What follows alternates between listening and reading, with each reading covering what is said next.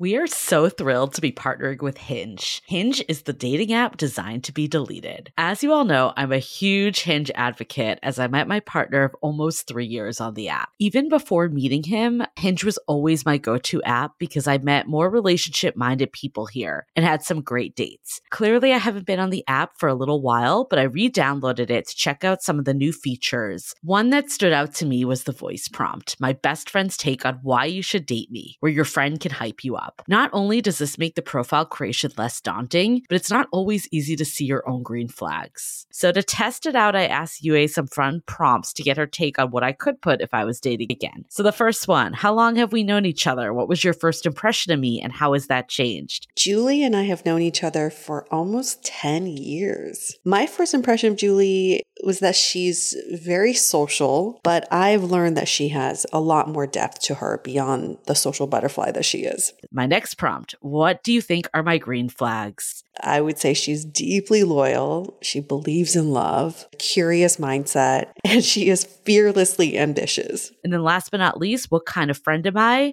Julie is the kind of friend who will always have your back, no matter what. Damn, that feels nice to hear. So download Hinge and try voice prompts today. Then find someone worth deleting the app for. I love wine, but sometimes it can get really expensive, which is why I'm so excited that today's episode is brought to you by Last Bottle Wines. If you don't know, they're a Napa based online wine shop with a twist. They offer just one hand picked wine per day until it sells out, which is often in hours. So, new day, new wine, always at incredible prices. We're talking 30 to 70% off retail. And the best part is that there's no subscriptions, no fees, and no minimum purchase, just a daily email with a really great wine. They're offering Dateable listeners 10% off your first order with code Dateable. And now is such a great time to join as their marathon sale is coming up on March 28th and 29th. They flip that one day rule on its head and offer back to back deals, which means that wines are only up on the site for a couple minutes at a time and shipping is 100% free. They send us a mini marathon package of some of their favorites, and let me tell you, they were delicious. Sign up at lastbottlewines.com and use the code DATEABLE and find out why Last Bottle is the most fun way to discover and buy amazing wine.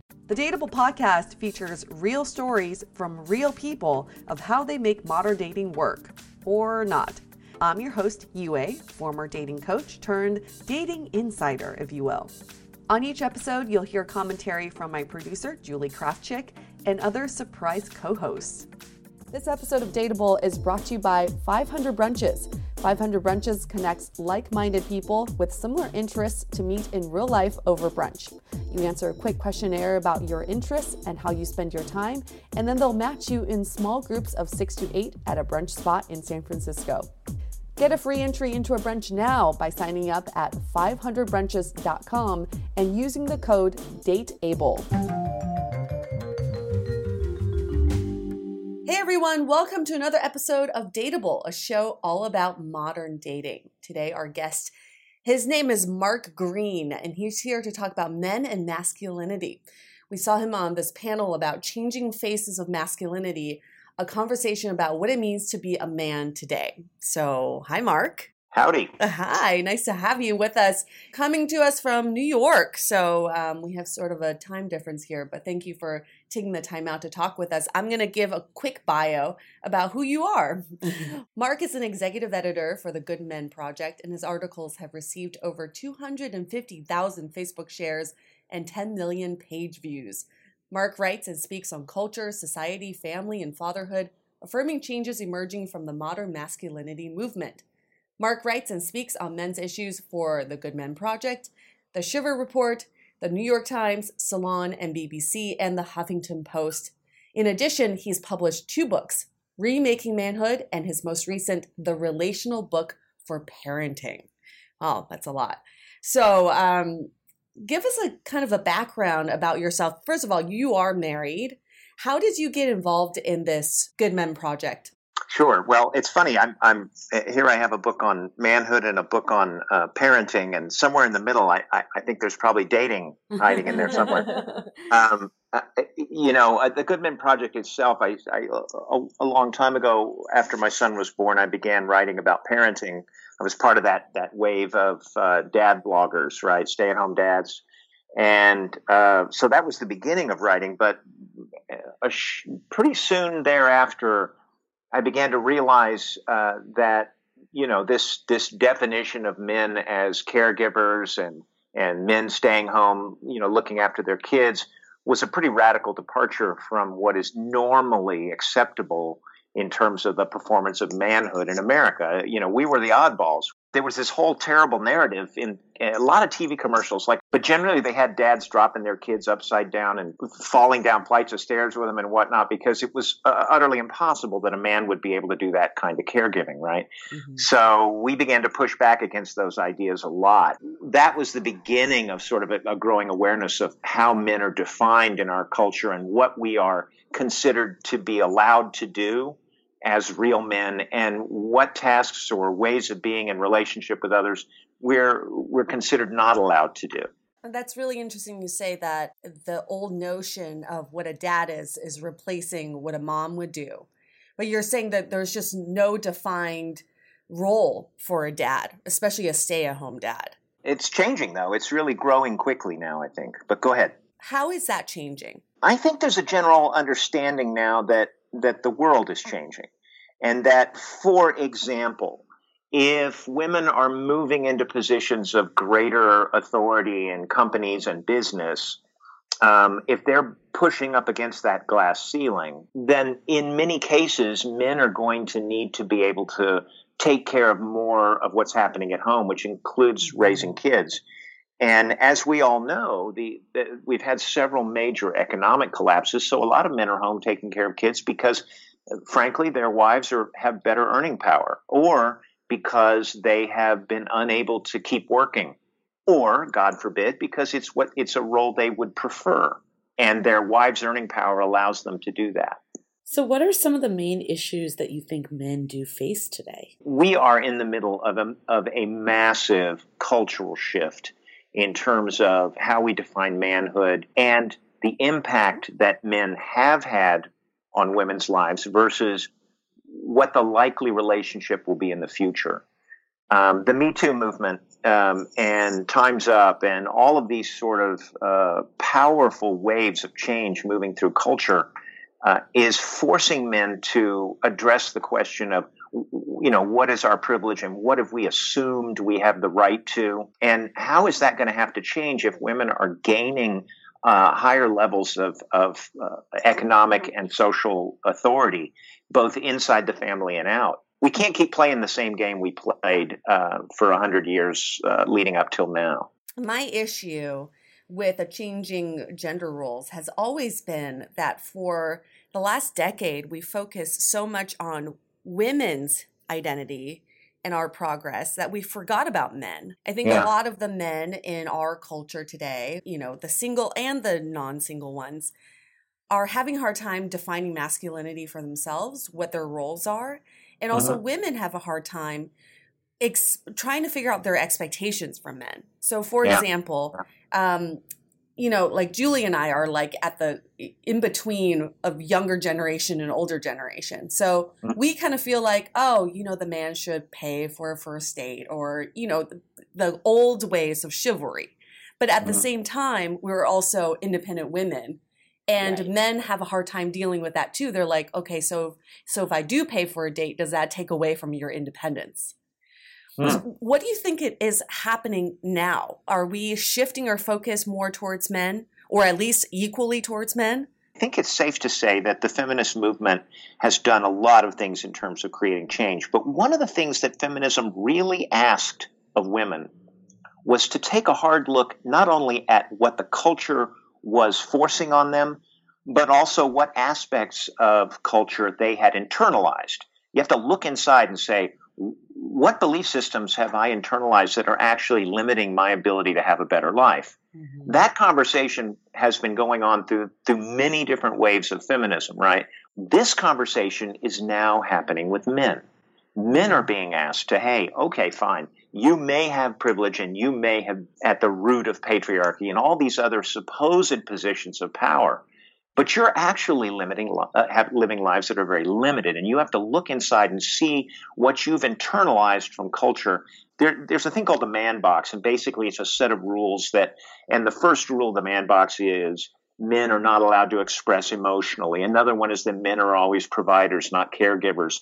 Men are all into sports and that's what they talk about. Men are uh, limited in many different ways by these sort of cultural rules of being a real man which are limiting our ability to connect, to connect with other men, to connect in relationships, to live fully connected relationships in our lives. Mm-hmm. And that, that single issue, I, I, don't know if you're aware, but the AARP did a, um, a study in 2010, and what they discovered was that uh, one in three Americans age 45 and older are chronically lonely we have these rules for performing gender in our culture that are breaking down. Clearly, they are, especially among young people. But we still have this epidemic of isolation, and it is because men uh, perform the man box rules of manhood. Mm-hmm. And when we break away from that, when we say, no, I want richer, more connected uh, relationships, that starts to shift for us. But it's very difficult for men, uh, you know, I think age 30 and older to really become mindful of the of the cultural controls that are on them. Do you think it's a problem because they also feel like there's a level of expectations that they can't meet? Absolutely, men are str- well, and and economically, we know that that uh, a lot of the ways which men traditionally were able to earn a living are going away, and that would be blue collar, that would be mm-hmm. um, industry, manufacturing, all that stuff. Accordingly, if you define yourself as a provider and as a leader and as always being certain and and being stoic and you lose that economic self-definition you you you, you you're out of work you're not generating revenue you, you don't suddenly magically shift to caregiving or providing support at home as a way to create your identity right. your identity eh, your identity is faltering badly in those moments and it's because we don't we don't have a circle of relationships we can rely on to process those kinds of challenges. Men don't have ways to connect and process things like divorce, illness, loss of employment. All those major crises are going to hit us at some point in our lives. And if we don't create a, a robust set of connections in our lives to help us, community has always been the way that we've processed uh, challenges.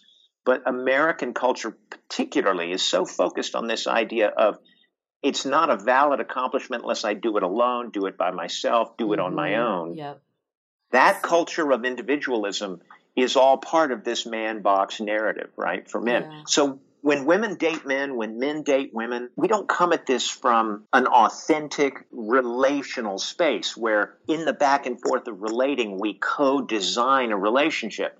We come at it from our roles, right? Yeah, a right. man's role and a woman's role. And those roles butt up against a whole new set of expectations we have about what what our culture really is becoming. Yeah. And it's a collision right there. We've seen from women's perspective that they still are very conscious of what a male does for a living because they want to make sure that they can be this person that does support and provide even mm-hmm. in modern times like that hasn't fully gone away mm-hmm. and i think we've also seen a lot of men not wanting to necessarily commit and be in a full long term relationship until they have their career in a place that they feel good about because then mm-hmm. they can't live up to that role. Right, right. You know, it's fascinating. We've had a whole evolution of thinking about the work that gets done in the home as being valid work, as being challenging, difficult. I mean, you want to do hard work, raise a kid. It's meaningful, yes, but it's challenging. And we've had this whole thing where we're trying to say, look, the work that women do in the home is incredibly valuable. If you put a dollar figure on it, it would be, you know, 80,000 a year, however you want to value it. But you put a man in that role and we haven't had that conversation.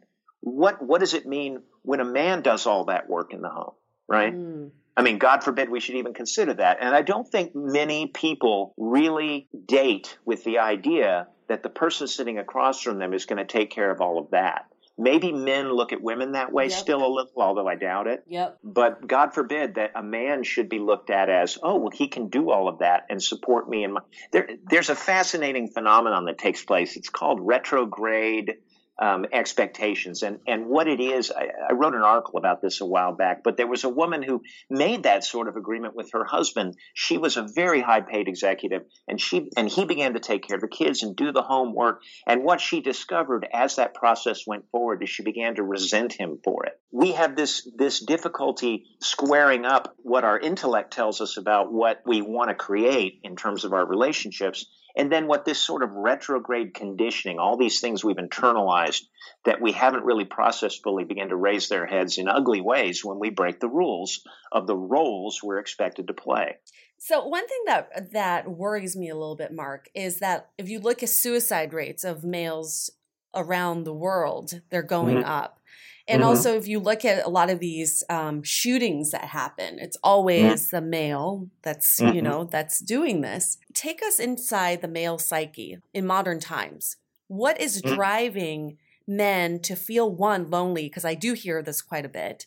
And mm-hmm. two, this sort of like frustration from not having a community that they can they can express their feelings with. We talk a lot about this idea of uh, emotional expression or learning to connect in relational ways, right? Which which in our in the work that my wife and I are doing, the books that we're writing, we're talking about the fact that that boys and men as early as age 4 are trained away from their emotional acuity and their ability to connect. There's a book by Judy Chu called When Boys Become Boys. In the population that Judy Chu looked at, which is kids in preschool, she was embedded in a classroom for 2 years and for example, she had a little boy who's four years old come up to her and say, Ms. Chu, I, I just want you to know I'm friends with all the girls, but don't tell any of the boys in my group because if you do, they'll kick me out of the group and I won't have a group. Oh. Now, the issue here is not that, gee, it's sad he couldn't be friends with the girls, although that is.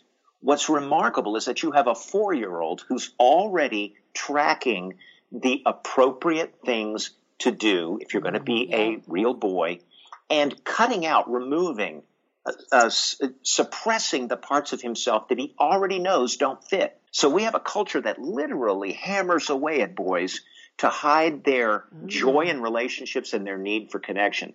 Now you have boys taking, you have boys and men taking guns and going into schools. You have men committing suicide because they've literally not had the years of time it takes to grow their ability to do the trial and error work of relationships and get good at it. We've mm-hmm. stripped them of that capacity. Interesting.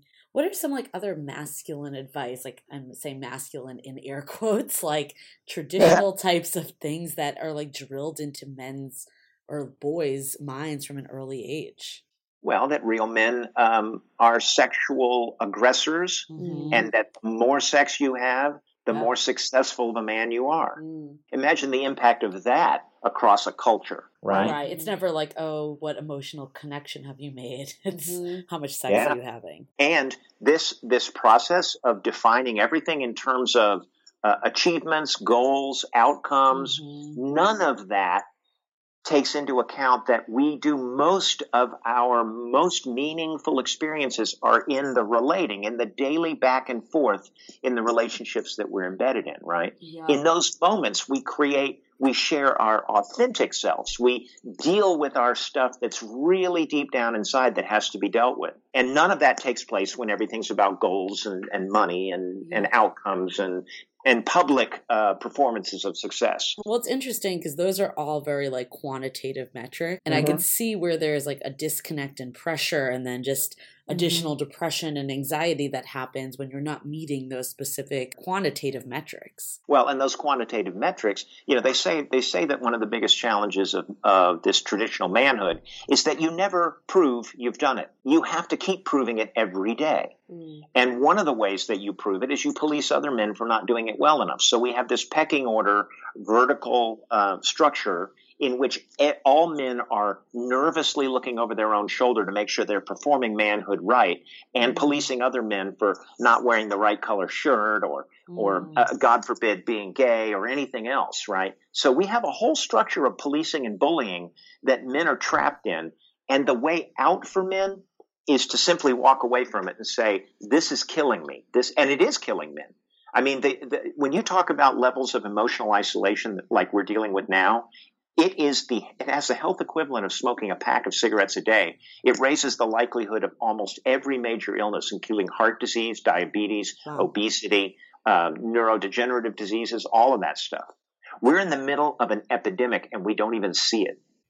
I see the epidemic just from yeah, yeah. Our, own dating well, lives. Also, but... too, like drug and alcohol usage is more common among yeah. men as well. So that's like an outlet for not being able to deal with feelings too. Yeah, yeah. How so when most oh, men oh, learn how to date? How do men learn how to date? Mm-hmm. I would say men um, are given their first understanding of gender politics in those little policing moments when they're four, five, six, seven, eight, when pre-puberty, when they're going through this this construction of what girls and boys are. I think that when you talk about things like patriarchy, which I define as the the sort of man box rules, mm-hmm. the idea that men have to do this a certain way, we need to own the fact that many, many women have internalized that as well about yeah. men and they they they demand that men perform masculinity in that way Absolutely. and if you if you want to i mean i don't know how many women uh, can handle the process by which a man would begin to talk about his real internal world his or and his his real emotional his hidden emotional side because that can be really challenging to watch and can take a long time to complete. And often when they begin to express emotionally, that can look like a lack of certainty, a lack mm-hmm. of dependability, a lack when in fact it's the road to greater certainty and greater dependability. So they've been drilled in from an early age that women won't like them if they disclose that or they because they won't feel like they're confident and certain? Is that what you're saying or am i misinterpreting that? Well i'll tell you something a lot of men have said to me. They have said women like to see some emotional expression but not too much. Mm, so they're getting that. direct feedback right? Uh, that hey you know that's enough of that just like someone that's like assertive and confident is always something that women will say that they're looking for in a man right right well that's a performance of confidence Real confidence is being able to express authentically. Yep. So, what do we do about this? I'm sure this is a million dollar question, but one of our mm. past guests said one of the biggest issues with modern dating is that men have become softer and the women have become harder. Is yeah, that yeah. what do you think about that statement? All that is is code language for women have begun standing up for themselves. Yeah, yeah. That's, that's all that is. Women have a multitude of reasons to become toughened up, become harder. Uh, and and not the least of which is I don't think it's a safe world for women either in dating or and, and the expectations of dating. It, we haven't men haven't made it easy for women to feel uh, trust. We've made them have to go through a bunch of, of really high level security checks with a guy before they will trust him. Yeah, and that's understandable men are probably carrying similar energy about women. Uh, one thing that I can tell you that we can do, um, and there's this narrative out there that men have to choose between their friends or their girlfriend. Mm. And I think it's very important that women understand that men need to be embedded in a in a group of relationships beyond their primary romantic relationship, or they will not be healthy. And there's science backing this stuff up. So one of the things that's important is to understand that that group of guys that your significant other may be hanging out with are important to his well-being. Now those relationships can be lousy, and that's not helpful. They can mm-hmm. be sexist. They can be a bunch of bad things. But ideally, you don't want to you want to make sure that that your partner is embedded in a, a, number of positive relationships in his peer group just like you are in yours. Hmm. that's one thing that we can do that isn't like okay we got to shift the whole planet on its axis right?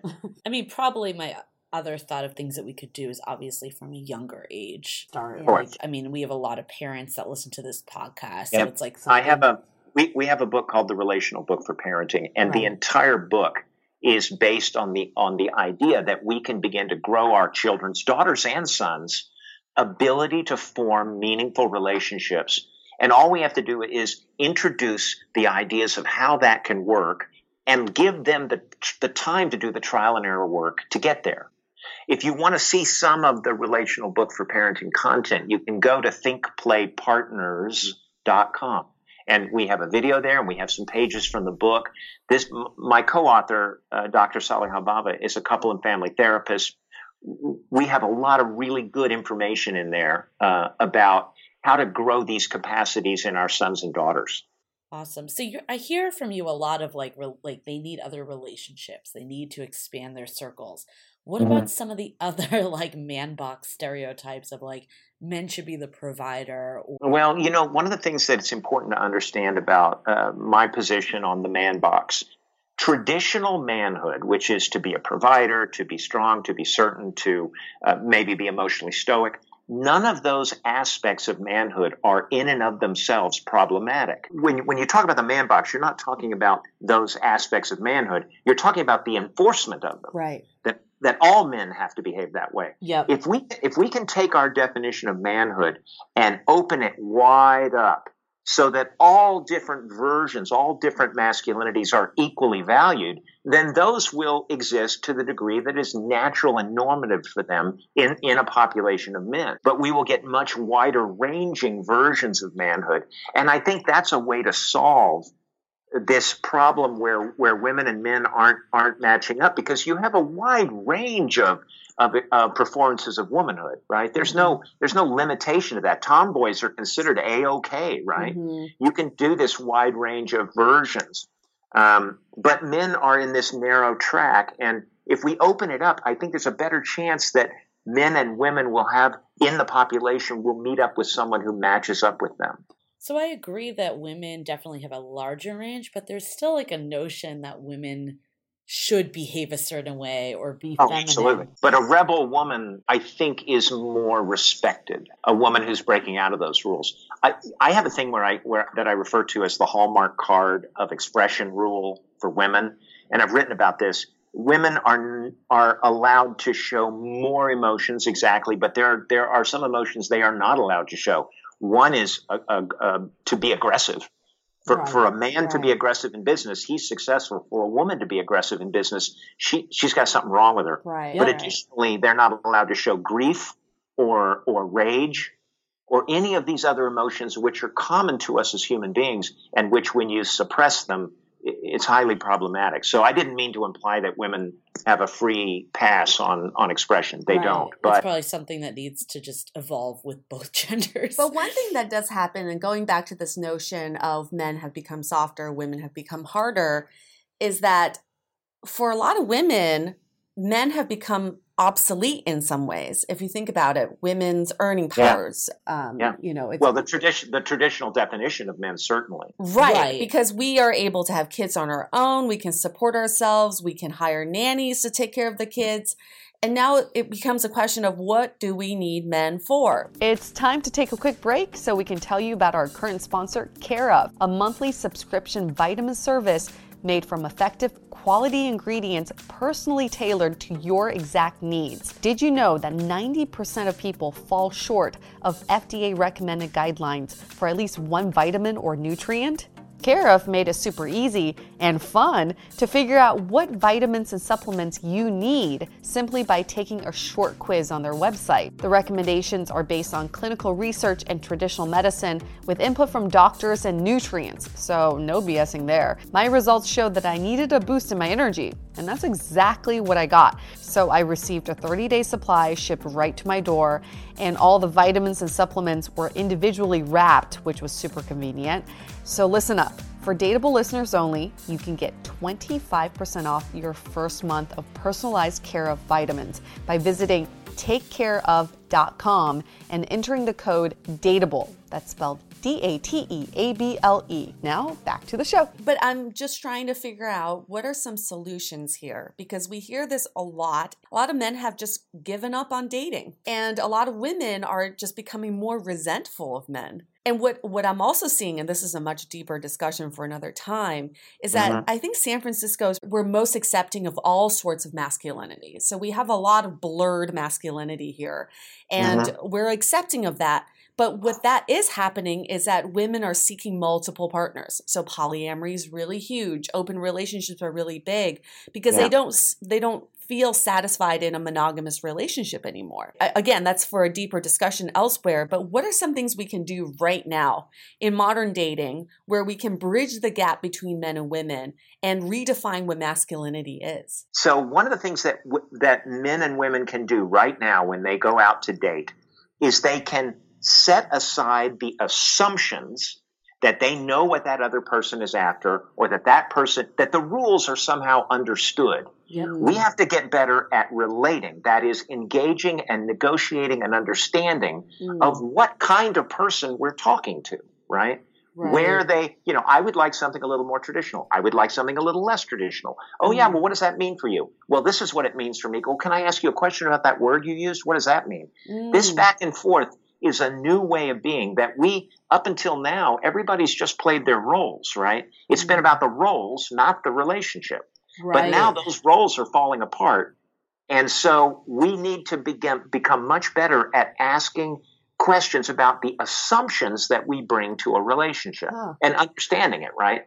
But I actually think this is a positive for our time as well because Mhm. like historically because of gender roles people were, women were just marrying for someone to be a provider for them and now Mhm. people are Mhm. marrying for love and or like actual relationship like you're saying and like having that person that they can relate to and I totally see where you're saying that some men not all men are having trouble actually getting to that level of relating and some women are also having trouble kind of getting to the point where they want more than just what they've been told in the past. Well, we don't relate anymore. I feel like on dates, we're constantly, you know, trying to do this like me versus you kind of mentality where we're not trying to, like you're saying, Mark, it's, it's not about how, what are you like as a man, but what are you like as a person? And I, those are the questions um, that I think we can all take away from this. Like you said, if you say this word about how you felt about something, explain to me why you felt that way. So then I can understand you as a human being instead of as a man. You're going to see, you go, you go two minutes into a conversation like that, and you're going to get a pretty clear sense of how much self-reflection a person has done. because because we again we live in a culture of individualism which basically says me me me me what i Mhm. want what i need what i can do what i can give you what i'll trade you relationality says what are we creating together what's this third entity this relationship how do we care for it what Yeah. are, what are we creating in there right What is Mhm. that and we as human beings have a gift have a magnificent gift for reading cues for noticing for seeing for connecting and our culture has suppressed that. We need to bring that back up again. I the good news is we are in a in a in a time of great change. The bad news is it's probably not going to play out for one or two more generations. Yeah. So Yeah. so we have to we it's on us to live in this liminal space, right? This between space between what was and what will be. And in that moment, the only thing we have to give us comfort is the ability to form relationships and tell people that we that we care about them and we value them and that we're okay with how they're different and we're okay with what they're going through. That's where we find our resiliency. That's where we find our community, right? Right. So let's go back to what we can do right now in in the way we are today. And what I'm hearing from you is for men, a lot of men could really re-look at their current relationships and try to repair some of the relationships. I know a lot of men who have um, issues with their parents and family and friends. Mhm. Maybe Well, men are men are also static too. They Mm, they they they have friends, but they don't call them. Mm, They don't right. they don't they don't do the maintenance on relationships to to get the benefit Mhm. of them, right? Right. Yeah, like it's looking beyond just romantic partners and just overall relationships. Oh yeah, we don't do the work trickle to to Yeah. keep. You know, yeah, I have a best friend. When's the last time you talked to him? Oh, eight Right. months ago. But I Uh-huh. think men are so focused, at least men that are interested in dating and finding a partner, all their energy is to these other people they don't really know that well. But Mhm. maybe repairing some of their past like significant relationships would help them in that Yeah. realm as well because they just become more open. So that's a great start for men. What about women? Uh, I feel like for me, I'll just speak for myself. I feel like I'm a very I'm very attracted to a very traditional masculine man. And I would Mhm. like to change my mindset. Yeah. But how do I get around that? I think that you can have those aspects in a man. My suggestion would be to seek a man who is that and more. We talk about this idea of opening up our definition of manhood so that there are a, there's a multiplicity of masculinities. I mean, you're going to have to make your own choice in terms of how traditional traditional is for you. Right. Mm-hmm. But I assure you that there are multitudes of human beings in each of us, multitudes of versions of ourselves.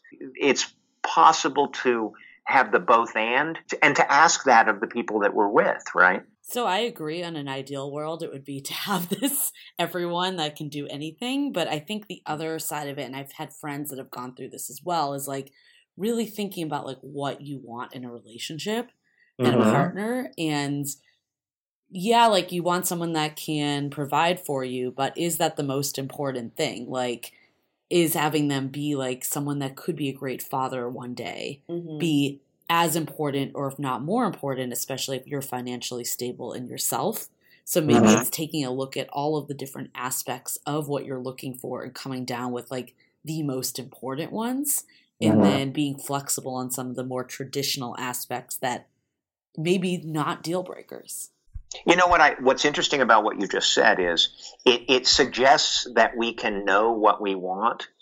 Um, I would also suggest to you that that one of the things that you should look for in a prospective partner is a willingness to design and redesign on a regular basis who we are and what we're what we're becoming, right? Yeah. Because we don't know what circumstances will happen. Yeah, I'm a stable provider. Wait a minute, now I'm not right something just happened, right?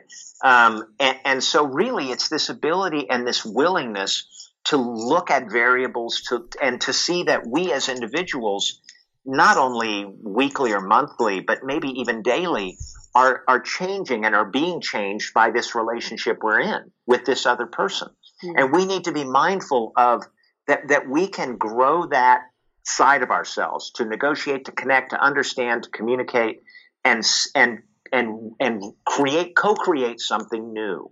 But Mark, as you know, with modern dating, online dating it's a huge aspect of it. And Mhm. what happens now on first dates is people are sort of like sizing each other up and then they don't Yeah. give each other enough time to even explore these other dimensions of who someone Mhm. is. So, Mhm. what's some advice you can give to people who are um, heavily online dating, but also looking for the right partner? Full disclosure: I met my wife on Match.com. Oh, okay. Um, I I made an effort in my personal profile to state very clearly that I was not that I was a little bit done with the standard performance of gender, and I wanted to find something different and flexible. And what it attracted was a conversation with someone who wanted to have that conversation. Oh, Yeah, that's so interesting. so so I think it's important to know that what you say in your online profile is going to attract the kind of person that you are that that that mirrors your presentation. Huh. So seeking a conversation about something new and different may get you one of those. We we are all trying to present what we think other people want, and if we don't know what they want, we don't present anything. So I think that's a good way to lead into takeaways. I think the takeaway that I have too is that there is not this one size fits all for men and women. Mm-mm. Mhm. And I think one of the benefits too of where we are in society that it's not that women need a provider, they need something specific that you can just start to understand who this person is as a person and build Mhm. something together opposed to expect them to fill a box for you. Mhm. Right. A- And know and understand that whoever you date, a year later, they're going to be a different person, as are you. Yep. And if you're not having the kinds of conversations that track and grow and, and revel in that and enjoy that, then you're still going to be talking to someone from a year ago, and the person across from you is going to be different now. My takeaway, I have a few. One of them is this idea of relational way and also creating connections. I, I think you're so right, Mark, where you say we're also independent and siloed in the way we think, in the way we relate to others. And one of the things we can all do, men and women, is to first just look at the relationships you currently have. Mhm. How does it define you and what we can do to strengthen our current relationships? Mhm. and then I think for for women, um, especially for me, I feel like a lot of times because online dating is just so prevalent, a lot of times I'm not so aware of how I'm presenting myself because I just think people are shopping online dating like they do on Amazon. But Mhm. you're so right. Whatever I have in my profile reflects the person I want to be with. So why not get a little deeper in your profile to attract Yeah. the person who wants to connect and wants to have a, a really deep conversation versus someone who just has nothing. And that goes back to not everyone's in one box of a person. There could be men Yeah. that do want to have that deep connection and conversation, and that's who you're trying to seek out. Well, that's the joy of online dating too. We in my day, you had to walk into a bar and there's 37 people and pick one you're interested in. Now you can make a statement about what makes you an individual, and you've got you got a, da- a huge data group out there, some of which are going to be looking for that. And we as individuals have the right to be authentically ourselves. And in that moment, you're instead of the first risk being ta saying something at the first date, just take it in your profile and save yourself the trouble, right? Mm-hmm. Right. And I think another takeaway is for men too to not believe that women just want the stereotype. Like, Right. I mean, personally, my personal experience, like, I would so much rather someone that's like vulnerable and open than someone that's necessarily like killing it at sports games all the time and doing all this stuff that's more Mm. traditional masculine. Mm-hmm. So I think it's like good for men to not feel ashamed if they're not that way. Just seek out people and that can be relation like romantic and non-romantic that Mhm. appreciate those values opposed to like scorn them. Mm-hmm. Well, and if men start having more uh, more authentic, caring relationships with each other, uh, they'll gain they'll gain a sense of how rewarding that is. Yeah. Uh, and and I know for a fact that that men when they're in their peer group they have they have thoughts they have internal feelings and thoughts that they will not share because they're pretty sure they'll be shamed for doing it Yep. Mm. but as soon but as soon as one of the one of the other men say I've got your back on that Yep. that it, these conversations come flowing out of them yeah. But I also think we hear too from women, like one of the major reasons like they're not going on that second date is that they didn't feel a connection. connection. Mm-hmm. And Uh-huh, a lot of that uh-huh. not just the physical traits or like Yeah. the traits on paper that they have a good job or all of that. Like it's that they couldn't have that relational conversation. It is in that relational space that we connect. And if we don't go there at all, which is not surprising on a first date, that people would say, well, I'm not going to, you know. But if you can get to some sense of what, how would we co design? How would we co create? How would that work Mm-hmm. between me and this person? If you can get some little sense of that, it shines a light on what could be, what could, what could happen, how that could work, or how it could not. Mm-hmm. You know, it's how you can make a judgment about that person and their way of being in the world. I think you just hit a really good point too that a lot of people aren't doing that on the first date and No. especially with the way modern dating is this day and age is that you sometimes only get that first date. Yeah. So yeah. it's really important. I love we've had these conversations on other podcasts too, episodes of just like kind of skipping through the date talk and just Mhm. getting real. And I think for men and women, that could be a takeaway of something that can kind of help them get to that point faster and have that connection. We got to keep asking why. Why did you feel this way? Why did you do that? And that's that's a way to get deeper in a conversation versus just the yeah. date resume that we Right. usually have. Oh, like this is date. my job. Yeah. This is yours. This is where I grew up. Yeah. You know, there's a thing called listening with curiosity that we talk about in our Mm. book, and it's it's the idea that we go into a conversation expecting to be surprised and and delighted by what we're going to hear. And when you when you engage someone in that way, you ask questions, you keep looking, you're you're interested. It elicits a different kind of response than if you go in sort of assuming you know how it's going to go, right? Right. or assuming that you both are going to play the roles instead of the relationship.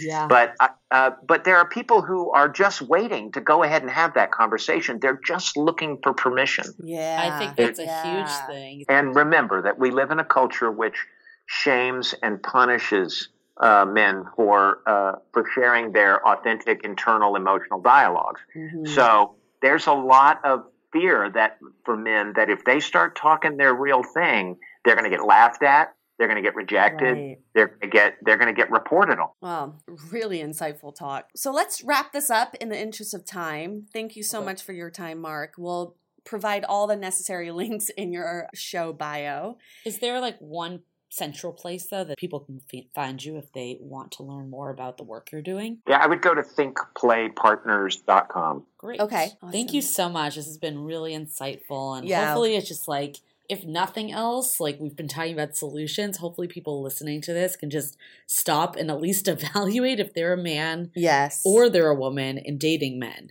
So, Yeah. I, I already have a list of things I need to do. Well, I've enjoyed the conversation thoroughly, and I look forward to, to seeing your list. Fantastic. Thank you so much, Mark. All right, listeners, we want to hear from you regarding this topic too gender roles, the man box, masculinity, femininity. What does it mean in modern dating and just in our modern times? We want to hear from you, and we're going to wrap this up. Stay dateable. Your action item for this week is to make a list of all the aspects of what you think masculinity should be. It doesn't matter what your gender is. Then look at each item on your list and ask yourself if and how it relates to your core values. By doing this exercise, you should be able to find the aspects of masculinity that matter to you most and cross out the things that are what society tells you to value but may no longer be applicable to you. This episode of Dateable is brought to you by 500 Brunches. 500 Brunches connects like minded people with similar interests to meet in real life over brunch. You answer a quick questionnaire about your interests and how you spend your time, and then they'll match you in small groups of six to eight at a brunch spot in San Francisco. Get a free entry into a brunch now by signing up at 500brunches.com and using the code DATEABLE. If you didn't know already, we have a revamped website with articles, videos, and content all about modern dating. You can also find our premium Why series, where we dissect, analyze, and offer solutions to some of the most common dating conundrums. We've had some great feedback about how actionable these episodes are, so check them out on our website or iTunes Music. Also, visit the site today to see the latest about coaching where we connect you with dateable approved experts to help with everything from dating profile reviews, coaching, and even gathering real feedback about your dating style in a personalized and affordable way. To connect with us, visit dateablepodcast.com. You can also find us on Facebook, Twitter, and Instagram, all under Dateable Podcast. Don't forget to subscribe and auto download the podcast on iTunes or your favorite podcast player so you never miss an episode.